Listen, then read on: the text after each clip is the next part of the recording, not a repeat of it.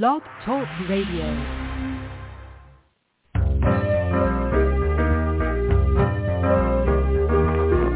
You're listening to Starseed Radio Academy, empowering Starseed to better serve the planet.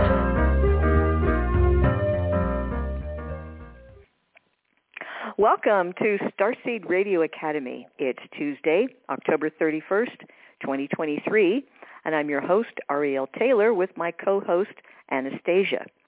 Uh, just a reminder in advance that Mercury will go retrograde on December 13th, and the pre-shadow of that begins about three, re- three weeks prior.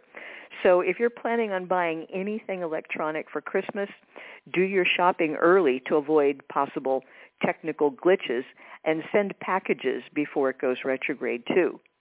And because we'll be away for our Starseed Quest, our next show after tonight will be Tuesday, November 28th. So our presentation tonight is about the importance of understanding your transits. In order to make the wisest decisions, avoid complications, and take advantage of the optimal timings, it's essential to know what is influencing you on a daily basis. Wouldn't you want to know when the best time will occur for important actions? This is the power of understanding your current planetary transit influences. You can spend time meticulously making plans, but if you're oblivious to your transits, your project could fall apart or not succeed as it could have had you picked the best day to launch it. If you need to have an important conversation, if you don't choose your timing, you could be met with opposition or fail to be understood. There are outer planet transits that last for years, while the inner planet transits often only a few days. For example, Jupiter transits bring growth, expansion, opportunity, abundance, and good luck. And your natal chart shows in which area of life it occurs. Uranus transits usually shake things up if you've been creatively restricted. And if you try to resist the changes, it could be very upsetting because you were unaware of those energies. We are offering a new daily transit service to help you navigate those energies, and it comes with everything you need to be your own pilot, even if you know little or nothing about astrology. And you can check that out on our website, um, starseedhotline.com, and go to the checkout page and look at the bottom for the transit service. At the top of the show, it's Anastasia's Starseed News, bringing topics, topics of interest and hope to starseeds that you won't hear in the mainstream. And we'd like to thank Kathy for hosting the switchboard tonight for those who may have a question or comment. And if you'd like to show your support for our show, just click follow on our show page. Our main website, as I said, is starseedhotline.com, and the Stage 1 Starseed confirmations are based on Lavandar's discovery of star markings and your natal astrological chart, and the Stage 2 session is a one-on-one Zoom session. And remember, if you have a birthday coming up, you're going to get a window of 10 hours of power. You can find out when that happens exactly by requesting your solar return timing. And it usually takes a week or two to get that to you. But if you want a reading of that chart, you're going to need to order it about two months before your birthday. So first up tonight, I would like to introduce Anastasia with her very uplifting Starseed News.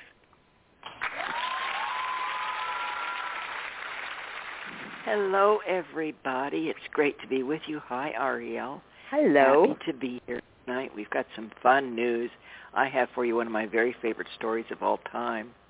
But I'm going to start out by talking about something that might surprise all of you. Maybe not. You're all pretty savvy. But this is a story about countries in the world where it's best to be a woman. Well, new research has ranked countries around the world according to the status of women. The 2023 Women, Peace and Security Index was, launched this week, ranking countries around the world in terms of the status of women. The Peace Research Institute Oslo, which co-authored the index with Georgetown University's Institute for Women, drew on data measuring inclusion, justice, and security for women. They used 13 indicators in total that ranged from education and employment laws to perceptions of safety and violence and ranked 177 countries across the globe. It noted that societies where women are doing well are also more peaceful, democratic, prosperous, and better prepared to adapt to climate change. Europe dominates the top 10, with Denmark topping the global list. New Zealand, the first country in the world to give women the vote, way back in 1893, took the 10th slot. So let's see if you might guess. I'm going to begin again with Denmark, which was number one.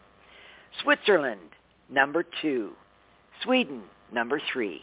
Finland took fourth place. Iceland, fifth. Luxembourg, sixth.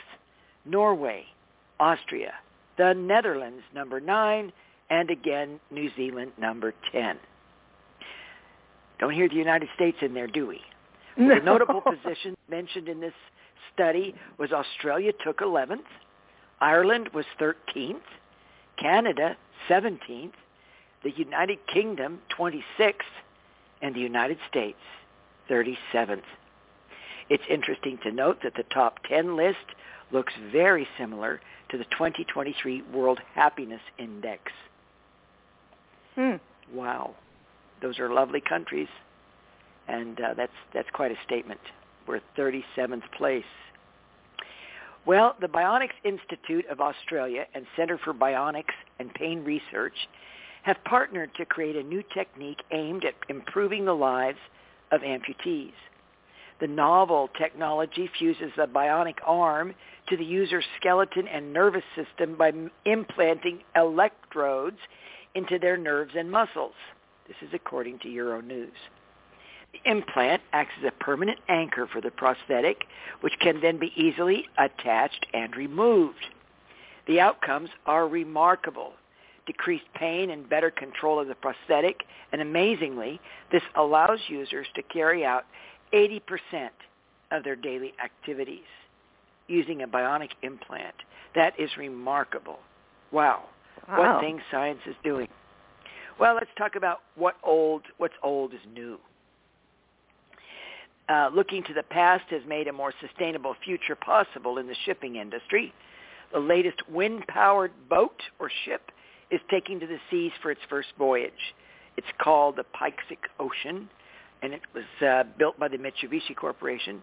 It's been retrofitted with what they call two wind wings. They are sails on the cargo ship deck. We're talking about a sailing ship here, a modern sailing ship measuring 123 high, 123 feet high. The sales will enable approximately approximately 30% fuel savings, which of course will cut carbon pollution. So here the modern shipping industry is returning to the old sailing ships. New boats, new techniques, and old sails. Fascinating. Why not? Why not? Yeah, really.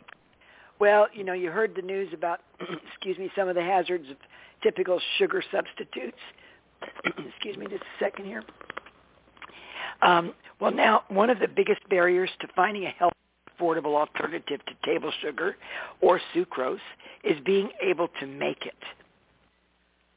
One What? such substitute is called allulose. Can you hear me? Yes. Okay, good. One sugar substitute is called allulose. I'd never heard of it before. Allulose is around 70% as sweet as sucrose, but it contains just 10% of the calories and has even been shown to improve blood glucose levels and, and health uh, in people with type 2 diabetes. Well, uh, it's been notoriously hard to make. There haven't been very many yields. It's not been we've not been able to um, have a production level that has made it people able to have this.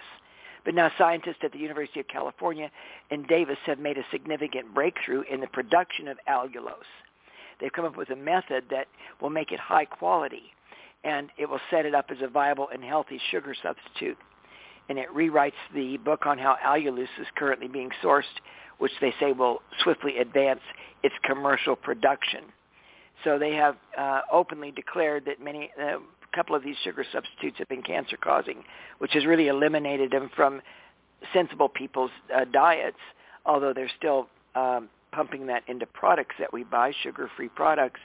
Uh, perhaps allulose will solve that problem and uh, be a safe sugar substitute for people who prefer not to have sugar. So keep that in mind. Allulose, A-L-L-U-L-O-S-E. You might want to check that out. Here's a story that's really something. In 2019, a bold male seabird threw caution to the wind uh, when Typhoon Faxai hit Japan.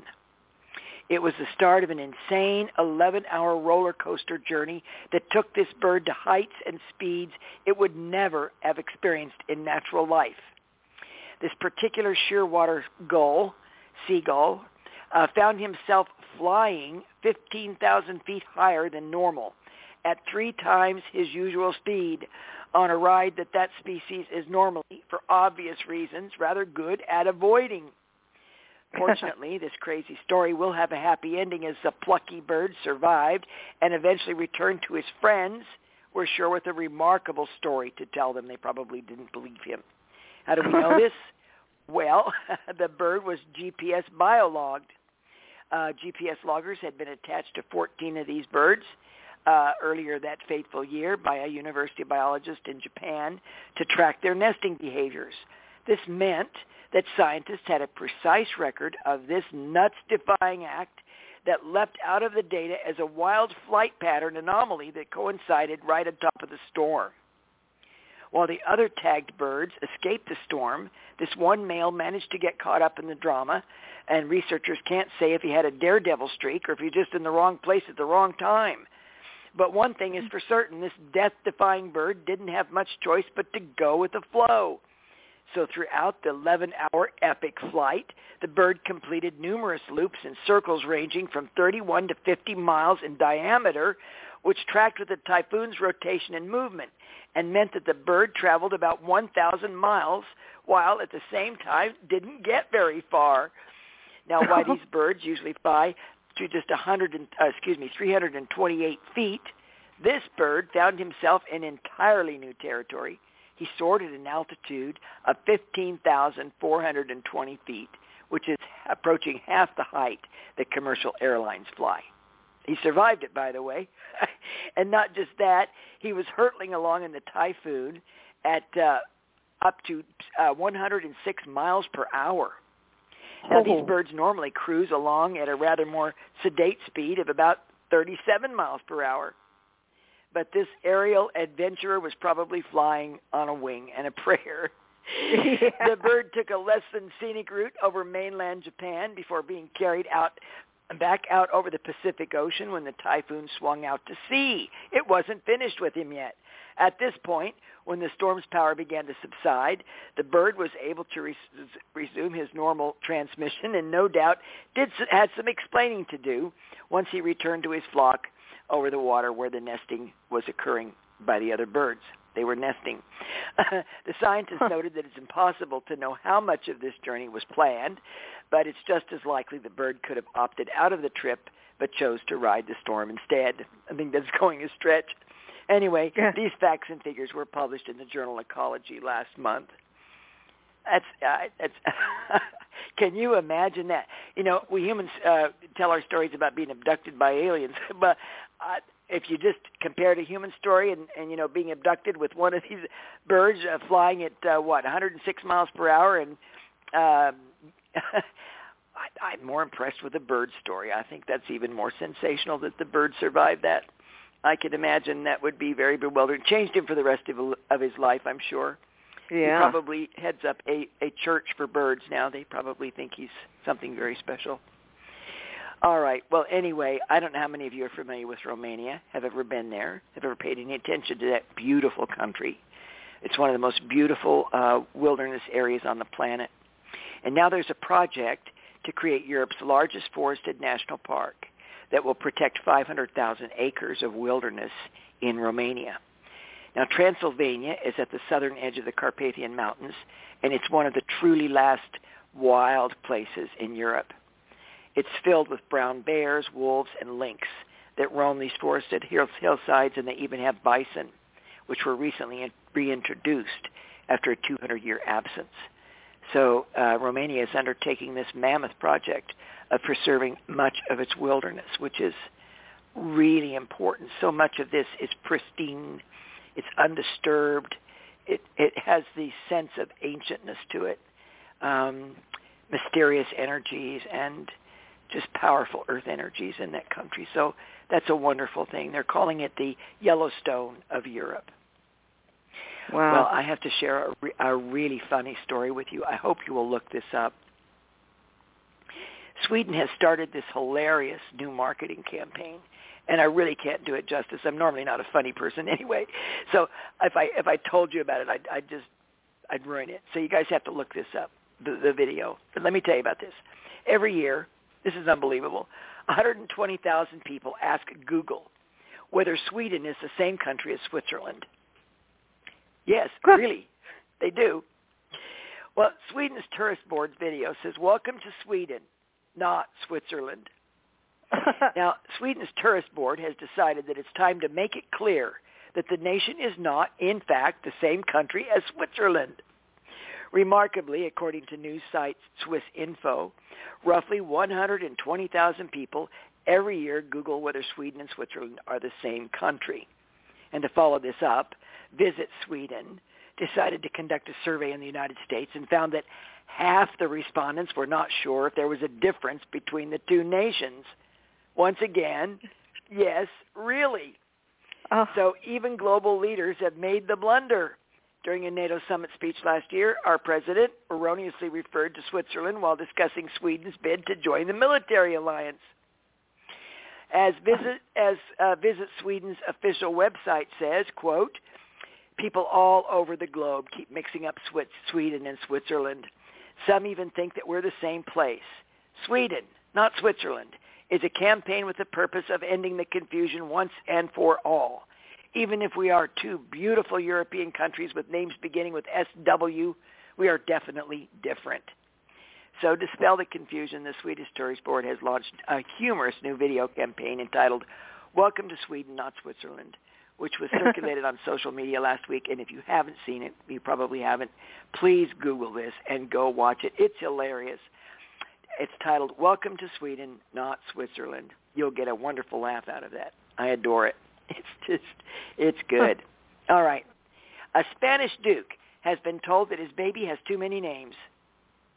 Fernando Juan Fitzjames Stuart Edisilolis, the 17th Duke of Huéscar and his wife, Sofia Palazuelo, have baptized, sorry, I, I beg their pardons, I, I didn't pronounce that very well, have baptized their second child, Sofia Fernanda Dolores Cayetana Teresa Angela de la Cruz uh, Micaela del Santísimo Sacramento del Perpetuo Socorro de la Santísima Trinidad y de Todos los Santos.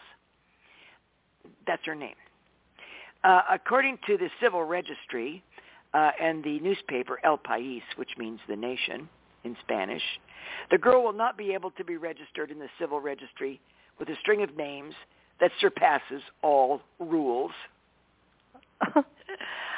there are one, two, three, four. Oh, there's uh, about 15, 16, 17, 18 names in that.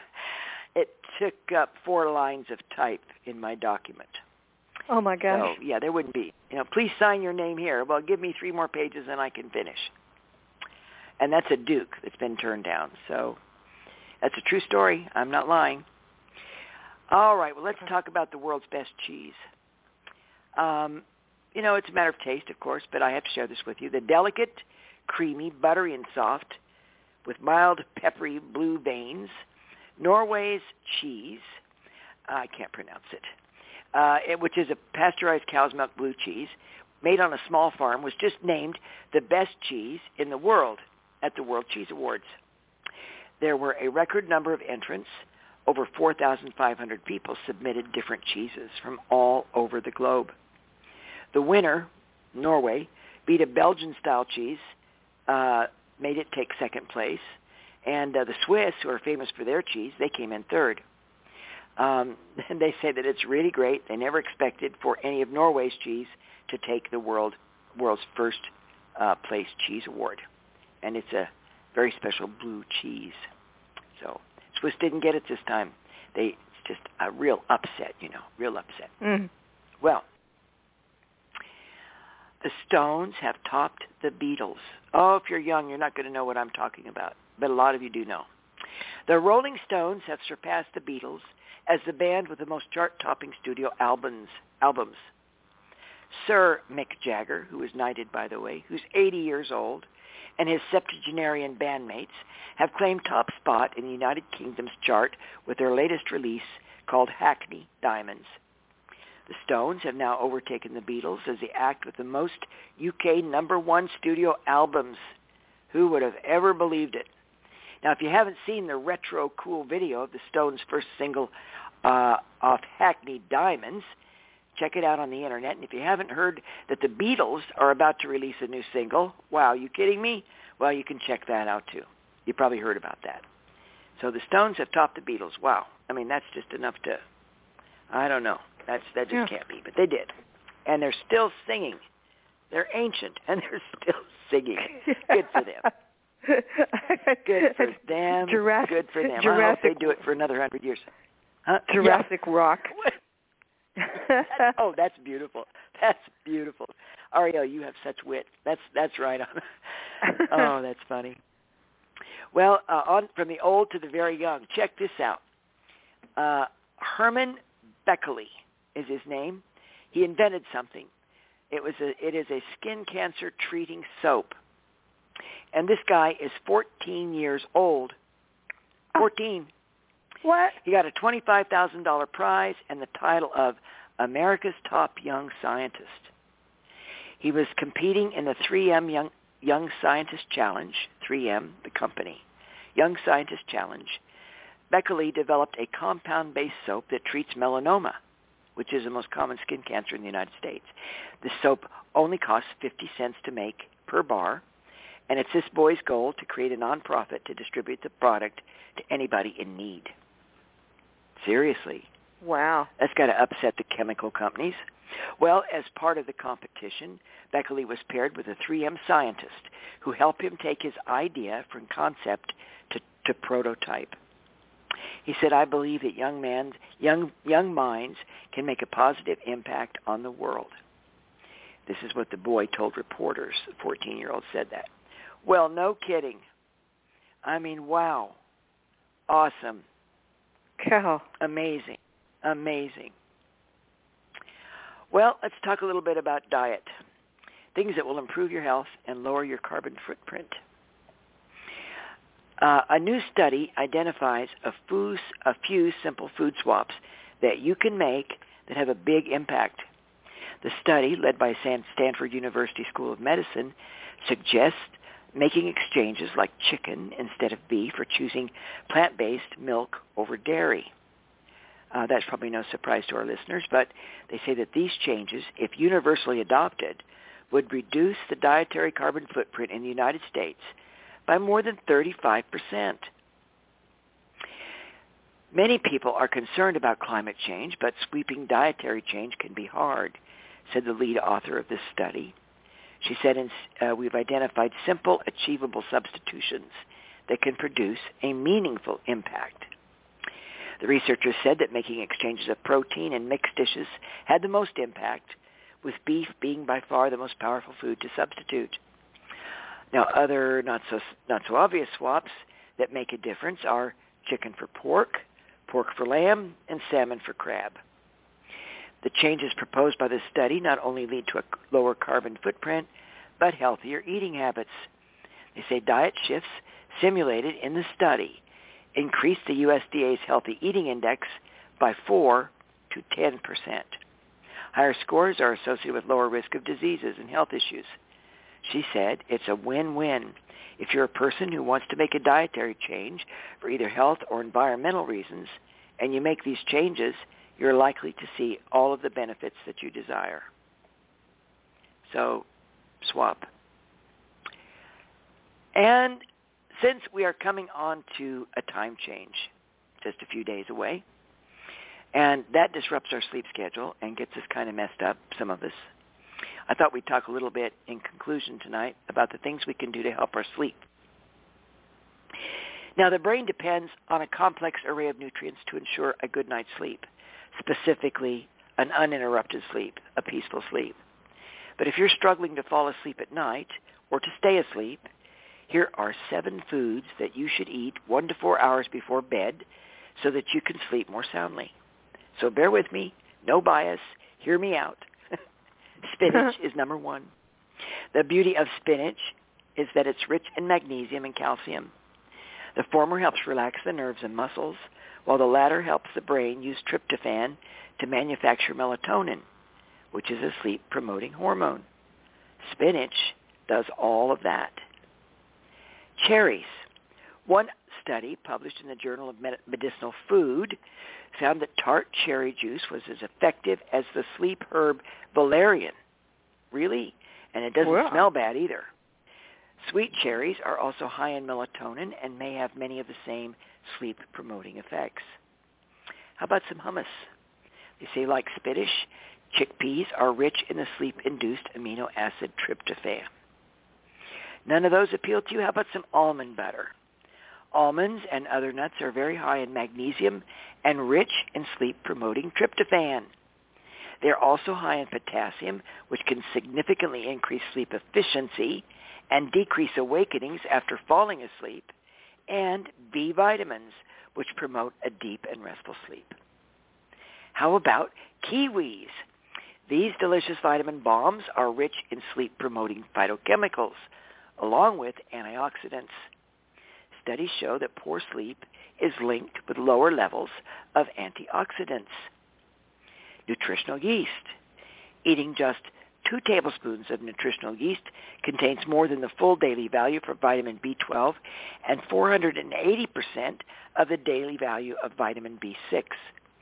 Studies have found that significant correlations between B12 and the duration of sleep, while B6 helps boost serotonin levels, which, when depleted, keep you awake. Finally, organic corn. Organic. Organic corn is rich in carbs, and carbs stimulate insulin, which indirectly makes tryptophan more available. In short, eating some organic corn can set you up for some good sleep. These aren't things we hmm. generally think of about sleeping, eating before bed, but again, I think it's worth a try. If you really need sleep and you have trouble, try some of these things. I think it'll help you. And on, a, on the same vein about sleep, a new study has found that it's a good idea to use your snooze button. Well, why? I always feel guilty when I use my snooze button. Now I don't anymore because I found this article to share with you.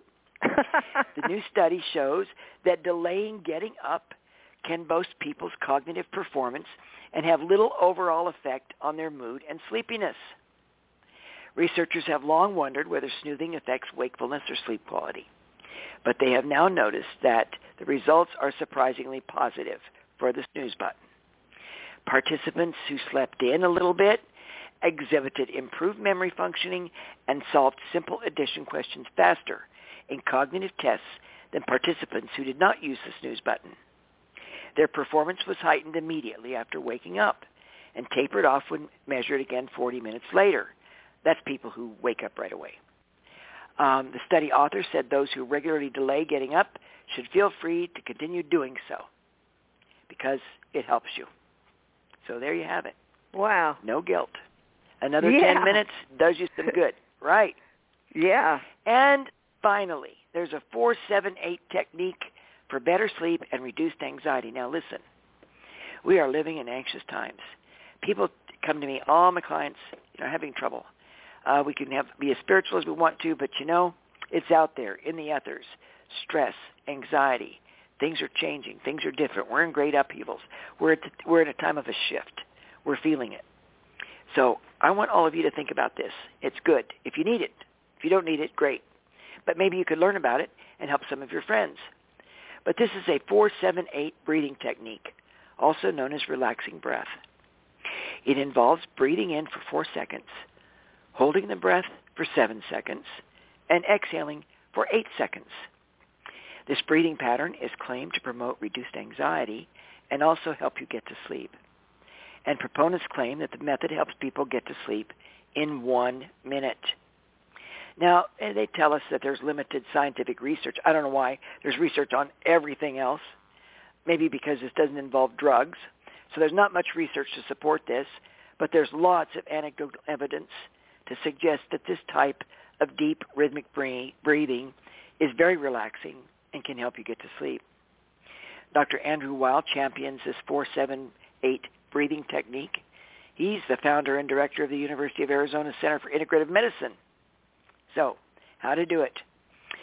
Before starting your breathing pattern, lie down in bed or adopt a comfortable sitting position, position and place the tip of the tongue on the tissue right behind the top front teeth. Uh, and then you empty your lungs of air. Breathe in quietly through the nose for four seconds. Hold the breath for a count of seven seconds.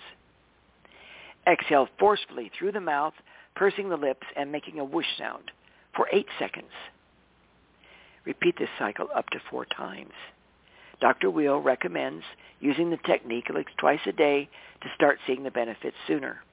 He also suggests that people avoid doing more than four breath cycles in a row until they have more practice with the technique. Certainly you want to build up to that. But it will help you sleep. It will also help you reduce anxiety during the day, which is a very good thing. If you forget what I've just said, look up 478 breathing technique and it'll you'll find everything about it. And in closing, I got more stories, but we're out of time. Genius is 1% inspiration and 99% perspiration. An oldie but a goodie from Thomas Edison. And ain't it the truth? We get oh, inspired oh, and then we have to work to bring it into being.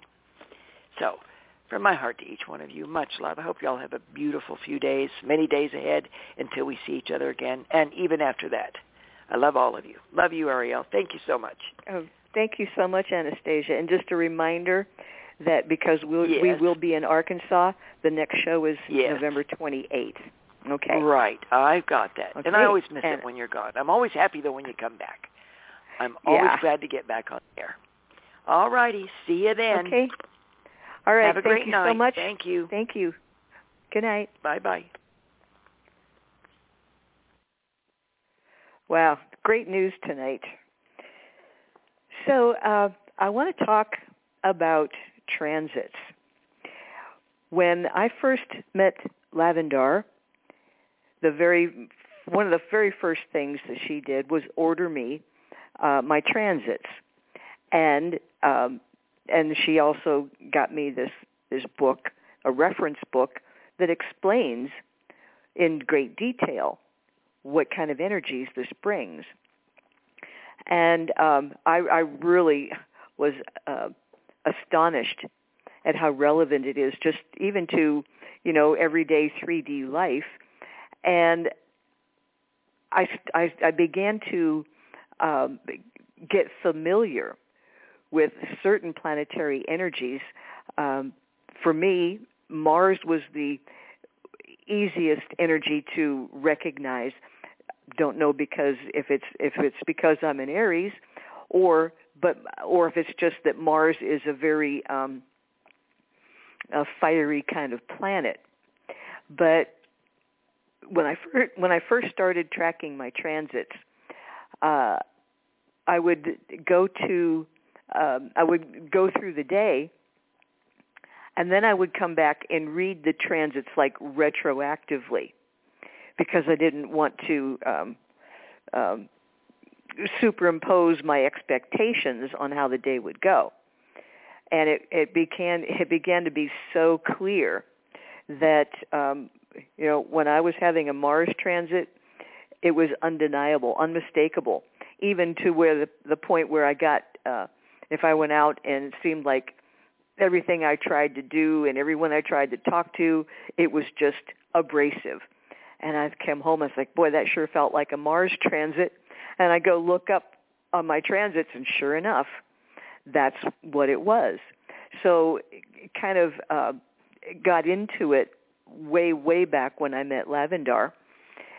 And it has become even more important as as star seeds are working on new projects. They are trying to uh, you know, do their work, write their books, uh, whatever you know, healing, whatever kind of uh, starseed mission you might have, if you don't know what is affecting you, often on a subconscious level, you're really um, walking a dangerous path because you might um, miss something that was really beneficial or uh, assign the wrong um, reason for why something happened.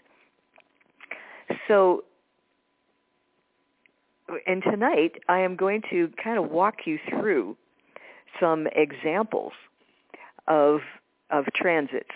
But if you think of your chart um, with all the planets kind of scattered around your chart, if you think of it kind of like a, like balls on a pool table, like billiard balls, when a planetary transit has a clear shot, you know, like into the corner pocket, those are windows that open and you can use that energy for your own benefit. But if you don't know, you don't you don't you don't know your chart, you don't know astrology, you can still do this. So I want to talk about Jupiter and Uranus tonight because right now they are traveling kind of neck and neck um, through the zodiac. And when Jupiter and Uranus get together, miracles can happen, wildly um, advantageous opportunities. Um, you think of Jupiter, the biggest planet. It is about growth and expansion and opportunities, abundance, good luck. Jupiter is known as a benefic planet because every it's it's all good. Um, maybe the only drawback with Jupiter is sometimes um, Jupiter doesn't know when it's had enough, and you want more and more. But that's not really it's not really a problem. And wherever Jupiter is, transiting in your chart, this is where the opportunities, the abundance, where the good luck comes in. And it takes Jupiter about 12 years to go all the way around the wheel. Sometimes longer if it if it's retrograde for some of that time, it, you know, could be longer than 12 years. But the opportunity, if you miss it, you're going to have to wait at least 12 years to get another chance. So especially with Jupiter, it's really important to know how that is affecting you and your chart. And um, the other planet I want to talk about is Uranus. And Uranus is a, an electrical kind of planet. It is of on the whole solar system the only planet that does not rotate on a north-south axis is Uranus. It rotates east and west axis. So Uranus is kind of like the oddball in the in the zodiac in the solar system. And because it is rotating on an east-west axis, the energy field of the planet is erratic, is spasmodic, and uh, very electrical. So the main thing with Uranus is that it cannot be contained. It can be, um, you can take advantage of it, but Uranus is a great liberator. It's about creative expression. And um, when you are maybe being stifled and you're not, and you don't have the freedom that you really need to have, you have two choices you either change that situation or you do nothing. And if you do nothing, when Uranus gets a chance, it will liberate you. But if you wait for Uranus to do it, you don't get a say in how it happens. And it just, it can be very upsetting.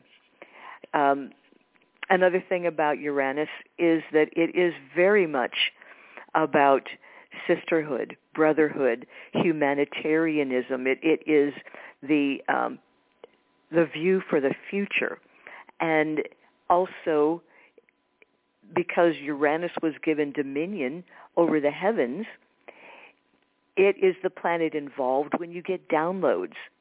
When the light bulb goes off over your head and you suddenly understand something, you go look and see where Uranus is and what it is aspecting in your chart, and you'll be uh, amazed at how relevant that is. So, right now we have Jupiter and Uranus. They're both in Taurus, and um, when they travel together, the closer they get, uh, they were closer, and then Jupiter went retrograde, and then they're a little bit farther apart now. But they're both in the same sign, and um, in the next, oh, like five or six months, they're going to get closer and closer and closer. And it's so important that you know what area of your life is going to receive this wildly good luck and freedom thing. And that's a thing that Jupiter and Uranus have in common. Jupiter has got to be free. You know, don't fence me in, don't tell me what to do. And Uranus also must be free. Um, so the two of these together is really a big freedom um, combination. So if you have um, if you have freedom of expression, if you have um, an outlet for your creative abilities, Uranus is happy because you are unrestricted. But if there is a situation, um, a person, a relationship, um, um, an occupation that is curtailing your freedom, when these two planets get together, um, they will fix the situation for you. But like I said, um, you might not get uh, a say in how that occurs. So um, if you are, if you're tolerating something, and you're tolerating something, and you're tolerating something, and and you're just feeling like you're in a straitjacket, Uranus will come and just blow it all up you know, whatever the situation is, if it's a person, you might just say, okay, I have got to get away from this person or this job or this situation because I can't take it anymore. Um, and if you don't do the move, then Uranus will just come and and the lightning bolt strikes and everything is different overnight. So I'm going to go around the 12 houses and explain the effects of this very powerful combination. Um, and you know this this was not going to happen for another 12 years or more. Um, if you know what your rising sign is, that's really good. And if you don't know, uh, you can find out. And if certainly if you um, if you want our assistance, um, we can help you with this new transit service to find out, you know, where this magic is happening in your life. So if you have, let's say, Aries rising, I'm just going to take them in order around the wheel. If you have Aries rising at um, let's just say a mid degree. I mean, you could have Aries rising at one degree, or you could have Aries rising at 29 degrees. That's you know the whole uh, distance of Aries. So you may have Uranus and Taurus in your first house. When I mean Uranus and Jupiter. Now, when Uranus got into your first house, crossed your ascendant, that's when suddenly the world looks different and the world sees you as a different person. Um, if if your friends tell you it's like I don't know who you are anymore, that's because the changes are so radical. And then when Jupiter crosses your ascendant, you have a, perception, people have a perception of you of having really big energy. And when these two are together, it's it's imagine the the the the good luck token that's just sitting there and then Uranus comes along with its lightning and energizes it and it just it's a very powerful combination. So other things to be um, aware of, especially with Jupiter in the first house, because Jupiter is growth and expansion. And because the first house is how you see the world, and it's how the world sees you. This can be literal the the world will see you as a bigger person, which means you know, especially you know, for women who would care about this, um, and I suppose men would care about it too, but maybe women a little bit more. Um, you can physically gain weight and doing you know nothing different than you've been doing, but your body is much more um, uh, susceptible to carbs and sugars and fats and things like that. So you would have to you would want to eat really clean and even then you'll still probably um, notice some physical expansion. Um, the good news is that it will be out of your first house and then it goes into the second house. Now the second house um, in starseed astrology is we look more about the values and the belief systems. So this can be, you know, an expansion, a growth of uh, your your values and belief systems where they are elevated to um, things that are maybe more um, carry more truth, and then um, with Uranus coming into that second house, you could radically change what you care about. When when when Uranus gets in your second house, things that you used to care about were the most important things. Now you you don't care at all. And things that you never really cared much about are the most important things to you. So it's kind of a, a reversal of of values and belief systems to a higher level. But the second house is also about your resources, your money, your abundance. And when you've got Jupiter in that house, whether you have it by birth or by transit, money comes easily. And when Uranus is also in that house, then you've got the lightning, the electricity of Uranus, and it just keeps poking at that Jupiter to give it up. And you can have money coming from unexpected directions, just abundance and prosperity. So you don't want to waste that because it'll be 12 years before you get another shot. Then after um, after Uranus and Jupiter, um, when they get into the third house, which would be when they get into Gemini, um, this house is all about information communication, education, um, speaking and writing it. And when Jupiter's in that house, is a great time if you've ever thought about writing a book or or you've got a book ready to go, um, that would be a good time to launch because your communication is stronger. Your um, your ability to um, conceptualize higher um, ideals, higher um, things that are of higher truth. And you could you could just the words could flow just like a like a like a waterfall just flow. And then again, when Uranus is in that house, the inspiration comes from the beyond. And you may have um, ideas that that just come to you out of nowhere. Now the next house would be the fourth house, and in that house, this is about your home, your family, your base of operations.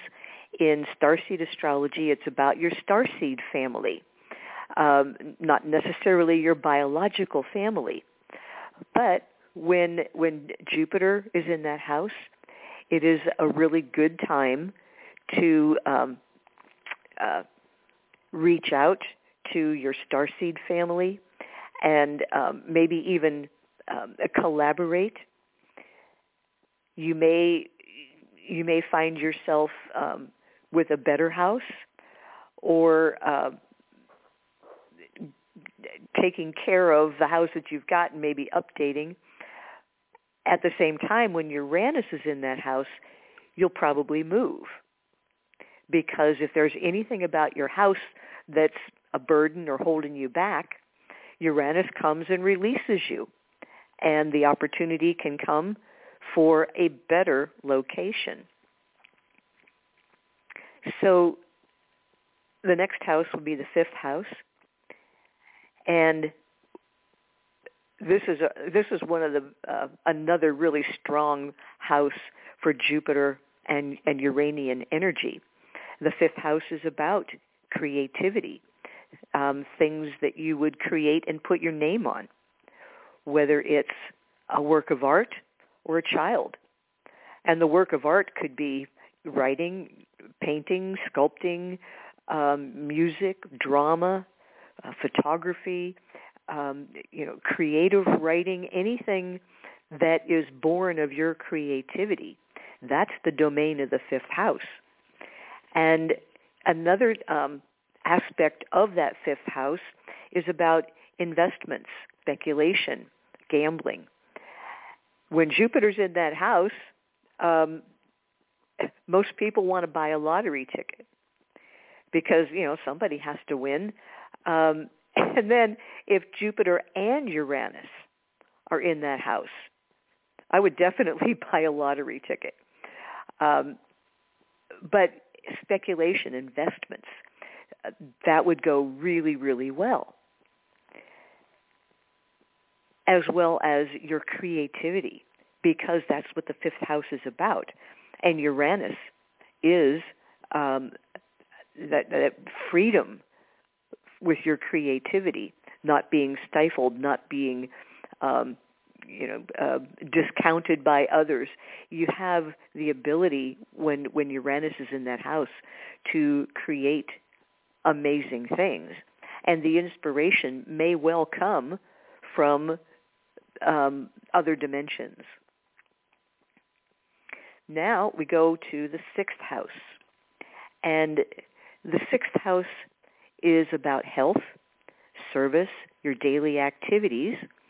And when Jupiter is in that house, it's quite unlikely that you would get sick because it it makes you know your immune system is more robust and um, your service to others can take a, a, a huge expansion and and uh, you know reach more people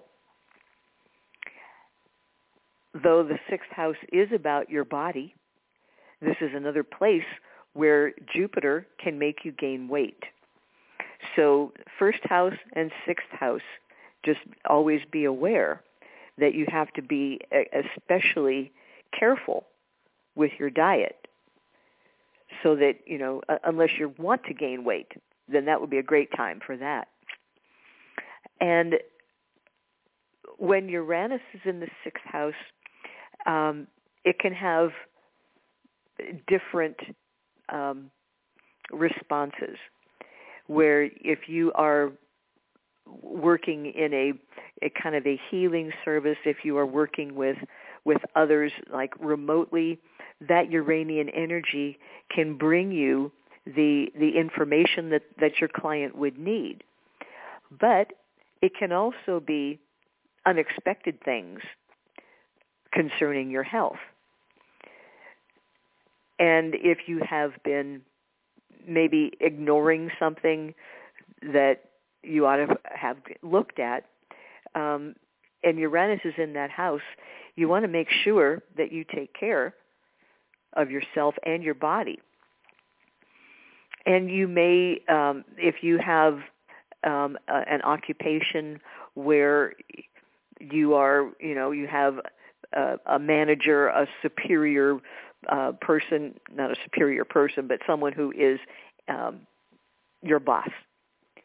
And if that person won't let you do uh, your work, they have to kind of keep looking over your shoulder, and that in that way, your creativity and and your uh, your freedom to expand and and grow in that in that particular occupation, if that's being curtailed in any way, then um, that job might go away because it was stifling you.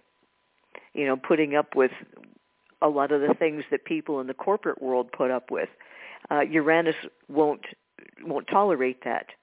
If you are feeling restricted or confined or restrained, if you're being held back. Uh, and the thing about Uranian energy, no one can control it. Don't even try. Because you know if there's something that is that's holding you back, something that's not good for you, and you won't give it up, you know, like that my kind of metaphor for that is you've got a bottle of poison in your hand and you just can't turn it loose. And it's not good for you. And it could be a, it could be any kind of situation, but I'm just using the metaphor of a bottle of poison because it's it's sickening your spirit. If you can't let it go, then Uranus will um, be kind of like a like a volcano or an earthquake, and boom, you're released from that situation. But again, you don't get to pick your timing with that because um, you waited for Uranus to do it for you. So now we go into the seventh house. And this is a house of relationships, one-on-one. It can be your significant other. It can be your family. It can be your friends. It can be clients. It can be students. It can be teachers, you know, doctors, lawyers. Any relationship that's one-on-one is governed by this house. So if you have Jupiter in that house, beneficial people can come into your life, people that will help you and support you and um, maybe open your mind or expose you to new and higher information that you know, like like a teacher might do. And you may also um, because Jupiter also rules foreign countries and and and long distance travel you may have uh, people of of other nationalities that that pass through your life. Now when Uranus is in that house You've, this is this is a, a huge again a very strong freedom thing because a lot of people especially you know in in in my work a lot of people are in situations with a family that are very um, restricting and not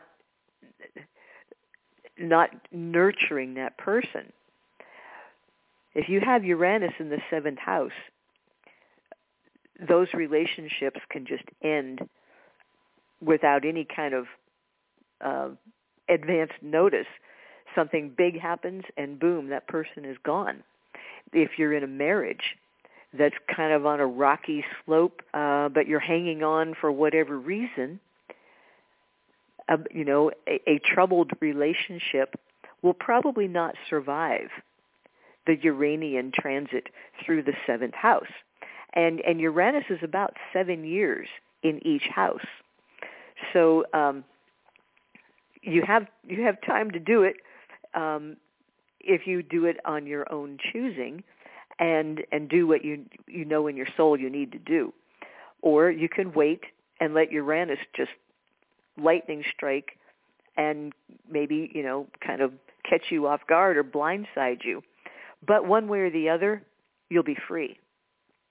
So I want to make a point here that every transit ultimately is beneficial.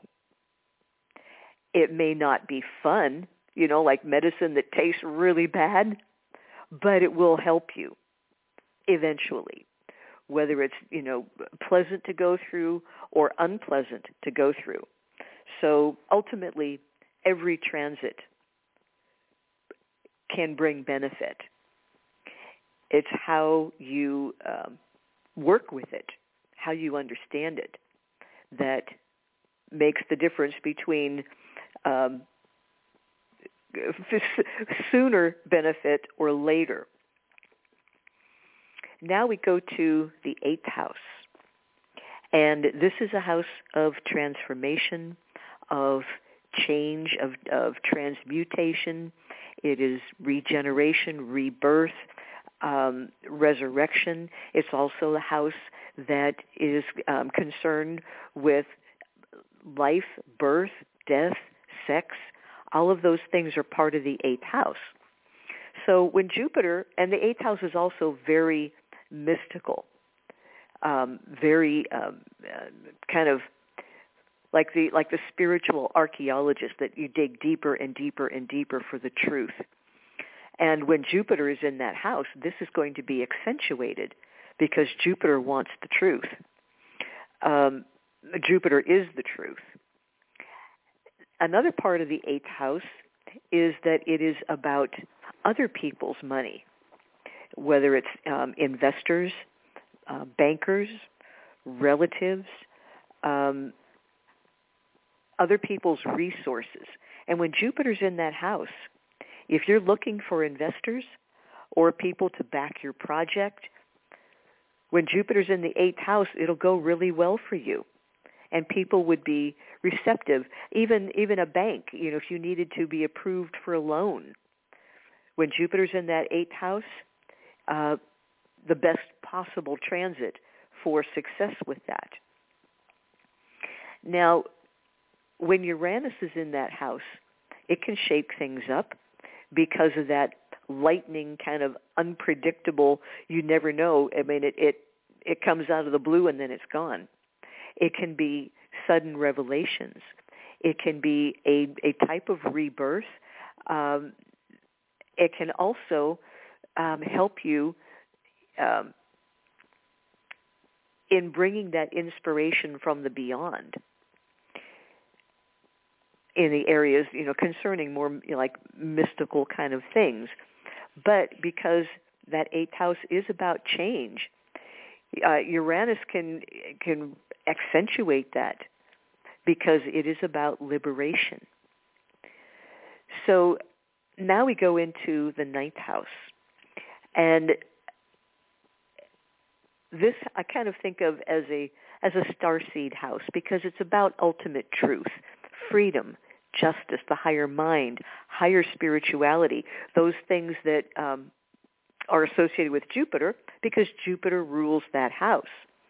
So when Jupiter is in its own house, you may um, you may take a, a, a course, you may take further higher education, you may become interested in astrology, in the more you know occult kind of um, sciences that more esoteric sciences. Um, and I think of this house as the infinite upward evolution, infinite upward spiral. Because when it comes to Jupiter and the 10th house, there is no finish line. No matter how much you evolve, no matter how much you understand, you're always going to want to know okay, well, what's next? What's higher than this? So, and it will never end. It's the perpetual seeking of higher levels. That's the concept for the 10th, I'm sorry, the ninth house. So when Jupiter is in that house, you may have epiphanies. You can um, learn possibly, like if you wanted to, say, study astrology. Um, this would be an excellent time for that because it would come more easily to you. And when Uranus is in that house, because again, this is the house of um, un, you know unlimited um, expansion and higher education. When Uranus is in that house, and remember, because Uranus is a download planet, and in that tenth house, you may have epiphanies, revelations. Um, the light bulb goes off over your head, and you have very profound thoughts because it's coming from those upper dimensions where Uranus reigns. So this is um,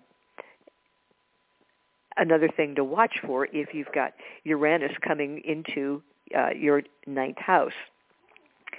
So now we go into the tenth house, and um, oh, I'm sorry. I've got trick or treaters at my front door. I didn't think they were coming. Um, I'm just going to continue here. So now we go into the 10th house. And the 10th house is about your career, your work in the outside world. Um, it is the contribution that you make to the world at large. It's your public image, your your public persona, and it's also a house where starseeds collaborate and they work on joint missions. So um, when Jupiter goes into the 10th house, your career will flourish. Your work will be uh, bigger than ever, uh, more important. It will carry elements of truth, and um, things just go your way. Wherever Jupiter is, it's it's going to be a, a abundance and good luck. Now, when Uranus gets into that house, if you're working at a job that um, is is just a paycheck, has no meaning for you, you're not you're not thriving, your um, your you know your starseed potential is kind of under a bucket. When Uranus comes to that house, if you don't resign and go find a job that allows you that creativity, the job just blows up. Something will happen and you will change. Now you might do the same work for a different company or you could change occupations altogether.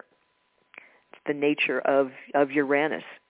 It will it will take away what you don't need to make room for the stuff that you do need.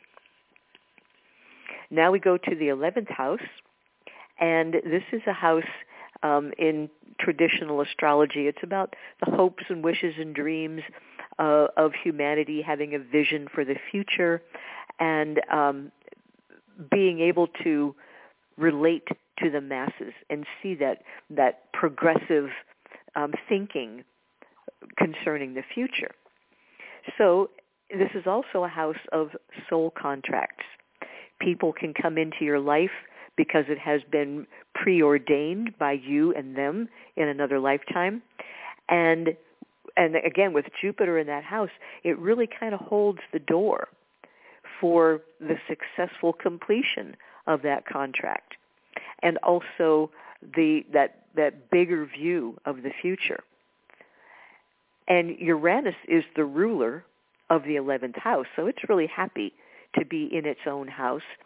And people can come um, from all different walks of life because with Uranus, it's about friendships. It's about brotherhood and sisterhood. So that if you um, if you have people that come into your life, there's a reason for that. And you may have friends from all walks of life um, as I remember reading in, in one of my books, um, Uranus and Aquarius, which it rules, are friends to all, whether they be paupers or kings. Um, and because Uranus, because it spins sideways in, in relation to the other planets, uh, people that have a heavy Uranian influence or an Aquarian influence, they're going to walk to the beat of a different drum. So um, and that's okay. I mean, You can't lead from the middle of the circle, from the middle of the crowd. You've got to be on the edge. You've got to be outside the uh, outside the box to to really help to transform your ideas into a reality that will help shape the future. And now we go to the 12th house. And this is a house of spiritual service to groups of people, to the less fortunate. It is also a house of ancient wisdom, ancient mysteries, your soul records, and things that are hidden. And when Jupiter is in that house, the, the expansion will be in those areas of spiritual expansion. It could be an expansion of your intuition, um, which also, by the way, would apply to the eighth house, um, expansion of your own intuition and psychic abilities. And you would have, with when it's in the 12th house, you would really have more um, opportunity to be of spiritual service to others and to groups of people. Now, when Uranus is in the 11th house, I mean in the 12th house, this is also a house of the visionary and the dreamer. Um, and Uranus helps to bring the, that, those downloads of, of information and um, in that in that 12th house because it is the world of um, of the dream world of things that are hidden of the subconscious when Uranus goes through that house you may have really wild dreams but it, there's a clearing going on as Uranus prepares to cross your ascendant when it's a whole new you. So as Uranus comes through the 12th house, you might have really um, different kinds of dreams, but you will also have that feeling of of um, humanitarian brotherhood, sisterhood, wanting to reach out a helping hand because that 12th house carries a lot of compassion as well. So um, I'm going to pause here and, and let you know that if you have a question um, and you want to ask, you're welcome to do that. If you pick up the phone and dial 917-889-8292, and then once you're in, press 1 if you're already on the switchboard, then just press 1 and, uh, and I will do my best to answer your question. So because it is so vitally important for star seeds to really understand and take advantage of your planetary um, influences.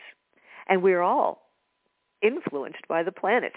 Nobody is bigger are big enough to override the energy of an entire planet. So it is so important that you understand what those influences are. You know, I think of it also as like a weather report. And if you had no idea that there was going to be a, you know, a hurricane coming to your area, because you you didn't check your transits, you didn't know of that approaching thing, you might make really poor decisions and get caught in that. And then you'd have to deal with, you know, getting out of it. So understanding the astrological weather is one of the most powerful things you can do for success in everything that you do. I mean, even when it comes to the inner planets, and those transits are pretty quick. Um, if you had to have, as I said in the beginning, an important conversation, or um, you wanted to launch some project, then you would want to know where all the planets are and how they are interacting with your chart. So let's say that if Mars transiting Mars, which means where it is today in, in the heavens for everybody, if transiting Mars is maybe squaring your personal Mars, your your natal Mars, things people are just going everybody's going to irritate you and you might irritate everybody else. So that would not be a good two or three days to go in and you know and pitch your new idea to your uh, you know your higher ups because you, you'll probably fall flat but if you did it let's say when when um, venus would be um, interacting with your mercury your mind, your conversation, that would be very beneficial. But if you don't know when that's happening, you're kind of like a cork in the river and you just get carried along with the currents with no control whatsoever, no discernment. But if you know where those planets are, you can stack the deck in your favor. And and there's I mean there's nothing wrong with that. It's it's exercising your knowledge and your wisdom and making the wisest choices. So this is why we're now offering this daily transit service. And with this service, you will get, um, I, I, put together, um, I'm calling it a legend, uh, where you can look at the symbols because most people, and know what they mean. Um, because most people, when they look at astrology symbols, it's just, they turn into the deer in the headlights because it's totally baffling. So all you have to do is look at this piece of paper. It's like, oh, okay, that's the symbol for Mars or whatever planet. And then there's also um, definitions of the terms that you'll see, and you will get a calendar. It, it's printed out just like a regular calendar, and each day it will tell you what your transits are. And there will also be a very brief report interpreting those transits on a day-by-day basis. But we also strongly recommend that you get the industry standard transit book. It's called Planets in Transit, and it is written by Robert Hand, H-A-N-D, and I've had people tell me uh, when they started doing this, it's like, oh my gosh, it's like someone's looking in the window and they know exactly what I'm going through. It's that relevant. So when you know what the planet is, and, and it's all decoded in this uh, document I'm calling the legend because it tells you all the symbols, what they mean, um, so that when you look at the calendar, it's like, okay, that's Venus trine Mars. And then you can look it up in the reference book. And in this way, even if you don't know the first thing about astrology, you can still get the benefit. So uh, we have been uh, we've been trying to teach people to do this on their own, and a lot of people just they're overwhelmed by the, the, the cryptic appearance of, of an astrological chart. So we have tried to um, make it really, really easy for you. And there's also a basic astrology course. It's a digital download. If you want to, you know, add that to it, that would give you a broader understanding. But you don't have to know anything about astrology to benefit from this. You just have to have the transits calculated for you the book that you look them up and you read about, you know, the advice, you know, good time for this, not a good time for that. Um, so this is just now uh, something new that's on our site because it is so important for people, especially star seeds, to understand um, the influences. So um, it doesn't look like we have anybody with any questions. So I think that will wrap it up for tonight. And um, when if you if you decide you want to uh, work with your transits, um, the instructions are there uh, on the website, um, and you would need to email me your birth information. I will run your chart for you and include it um, with this uh, transit service. So um, I want to once again thank you, Kathy, for, for being with us tonight. And we will be back in four weeks because we've got the quest coming up. And um, so I will take, so November 28th will be the next show. And I'd like to take this opportunity to wish you a very happy Thanksgiving. Remember to be grateful, not only at Thanksgiving time, but every day. If you can hold gratitude in your heart and show compassion instead of judgment, you'll be moving closer and closer to living in 5D. Until next time, four weeks from tonight, good night, everyone.